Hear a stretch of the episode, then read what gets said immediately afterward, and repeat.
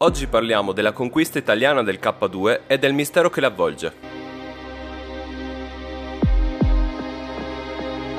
Il K2 è situato tra Cina e Pakistan ed è con i suoi 8609 metri il secondo monte più alto al mondo, secondo solamente all'Everest, ma considerato più difficile da scalare rispetto al primo sul podio a causa delle forti pendenze. L'Italia, il 31 luglio 1954, grazie ad un impegno economico e logistico importante, dovuto certamente alla volontà di rialzare la testa a seguito dei fatti della Seconda Guerra Mondiale, riuscì a portare sulla cima più alta Lino Lacedelli ed Achille Compagnoni, aggiudicandosi il diploma di prima al mondo a conquistare la cima più alta del K2. Tuttavia, i fatti accaduti la notte prima della conquista si trascinano tutt'oggi un alone di mistero. Per capire cosa sia successo, facciamo un passo indietro. Siamo nell'agosto del 1953. Desio e Cassin, uno dei migliori alpinisti italiani, effettuano un sopralluogo sul K2. Al loro ritorno cominciano la selezione degli scalatori per la spedizione capitanata da Ardito Desio, classe 1897, un uomo duro, della vecchia guardia e tra i pochi a credere nella riuscita della spedizione. Desio guiderà la missione dal campo base a 4970 metri con il pugno di ferro. A fine anno hanno luogo le visite mediche e le prove di resistenza termica. Vengono infine scelti 13 scalatori che nell'aprile del 54 partono con destinazione finale K2.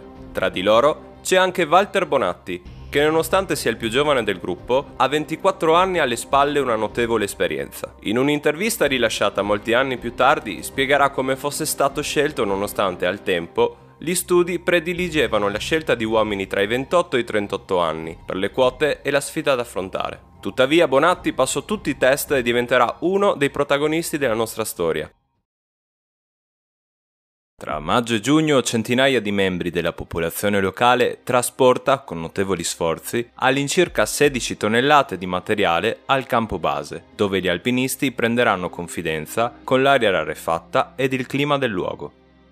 Purtroppo qui ha luogo la prima tragedia. Mario Piucioz, che nei giorni antecedenti aveva manifestato un leggero malessere, ha un crollo improvviso e nonostante le cure del medico, muore la notte del 21 giugno a causa di un edema polmonare. La spedizione deve continuare e tra il 14 e il 18 luglio vengono allestiti i campi 5, 6 e 7, collegati tra loro con delle corde per i dovuti rifornimenti. Il 28 luglio Abram, Compagnoni, Gallotti, Lacedelli e Rei partono per allestire il campo 8, mentre al 7, a causa di un malessere generale, rimane Walter Bonatti, ma dopo 30 minuti, distrutto fisicamente, ritornerà al campo anche Ray. La sera Abram e Gallotti tornano al campo per informare i compagni dell'ubicazione del campo 8, fondamentale per permettere a chi verrà scelto per l'assalto finale di avere un riparo, e dove si trovano ora Lacedelli e Compagnoni, a questo punto i primi che condurranno l'assalto finale. Il 29 luglio, pertanto, i quattro alpinisti rimasti al campo 7 partono per portare l'ossigeno ai due del campo 8 ossigeno fondamentale a quelle quote, ma la situazione fisica di Ray e Abram ad un certo punto non permette loro di continuare, pertanto i due lasciano le bombole sulla neve e scendono con il morale a pezzi al campo 7, mentre Bonatti e Gallotti raggiungono infine i due compagni al campo 8, dove i quattro alpinisti sono costretti a cambiare i piani a causa delle condizioni di stanchezza che ogni giorno a quelle quote si fanno più pesanti e rischiano di far fallire la spedizione. Il piano è il seguente. Bonatti e Gallotti l'indomani dovranno scendere a recuperare le bombole abbandonate da Ray e Abram sulla neve a causa della stanchezza, mentre Lacedelli e Compagnoni allestiranno il campo 9 ma 200 metri più in basso rispetto alla quota originale scelta, per facilitare Bonatti e Gallotti che dovranno sottoporsi ad uno sforzo incredibile, dovendo trasportare 20 kg di attrezzatura per circa 500 metri di dislivello, ad una quota che già di per sé rappresenta uno sforzo sovrumano. Il 30 luglio il piano ha inizio e i quattro si dividono in due gruppi come concordato. Nel frattempo, Abram, rinfrancato dal riposo al campo 7, decide di ritornare verso il campo 8 assieme a due Unza.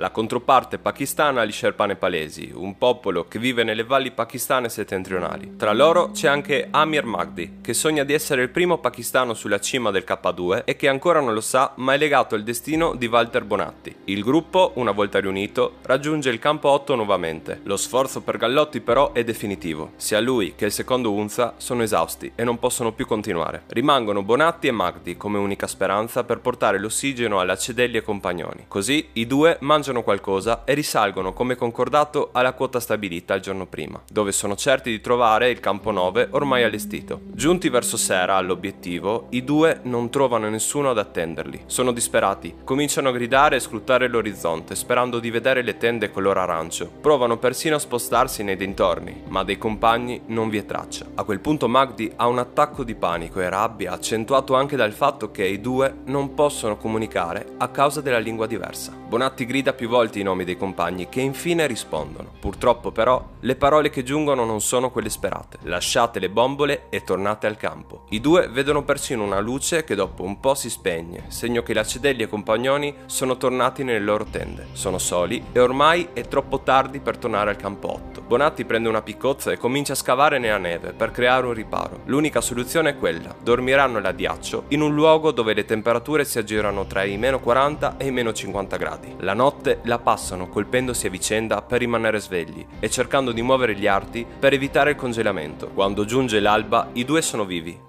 riescono persino a ritornare al campo 8. Magdi tuttavia subirà l'amputazione di tutte le dita dei piedi, mentre più tardi Lacedelli e compagnoni raggiungeranno la vetta più alta conquistando il K2. Per anni ci furono diverse inchieste per capire come mai Lacedelli e compagnoni non seguirono il piano concordato, posizionando la tenda alla quota concordata. Il rapporto ufficiale parlò di un errore di Magdi e Bonatti, che si trovarono 200 metri al di sotto di quanto prestabilito, ma soprattutto venne scritto che Lacedelli e compagnoni raggiunsero la cima senza ossigeno, rendendo superfluo il sacrificio di Amir e Bonatti.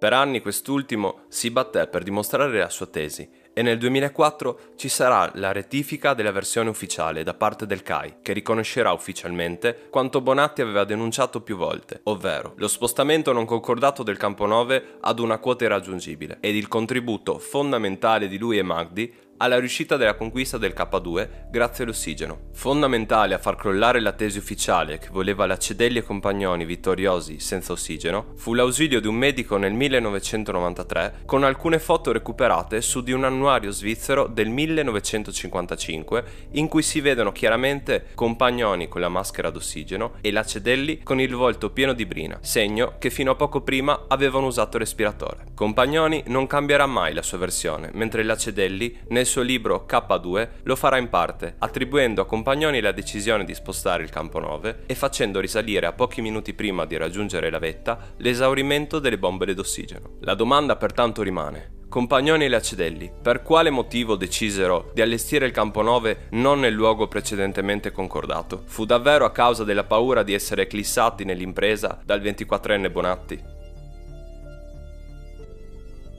Amir Magdi dopo le amputazioni dovette abbandonare l'attività in montagna.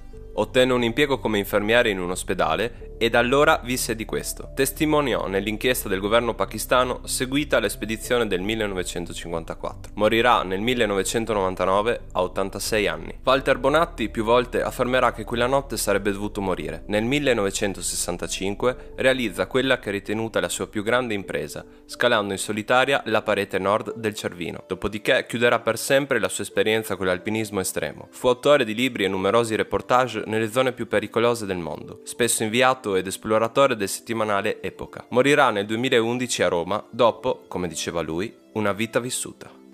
Io ho vissuto intensamente, ecco, ho il privilegio di poter dire che la mia vita l'ho consumata bene, l'ho vissuta, mi sono vissuto. Vi ringrazio per essere giunti fino a qui, spero il video vi sia piaciuto e come sempre vi invito ad iscrivervi al canale o sui miei social per rimanere sempre aggiornati. Io sono solo una persona con un microfono ed un canale su YouTube. Ciao!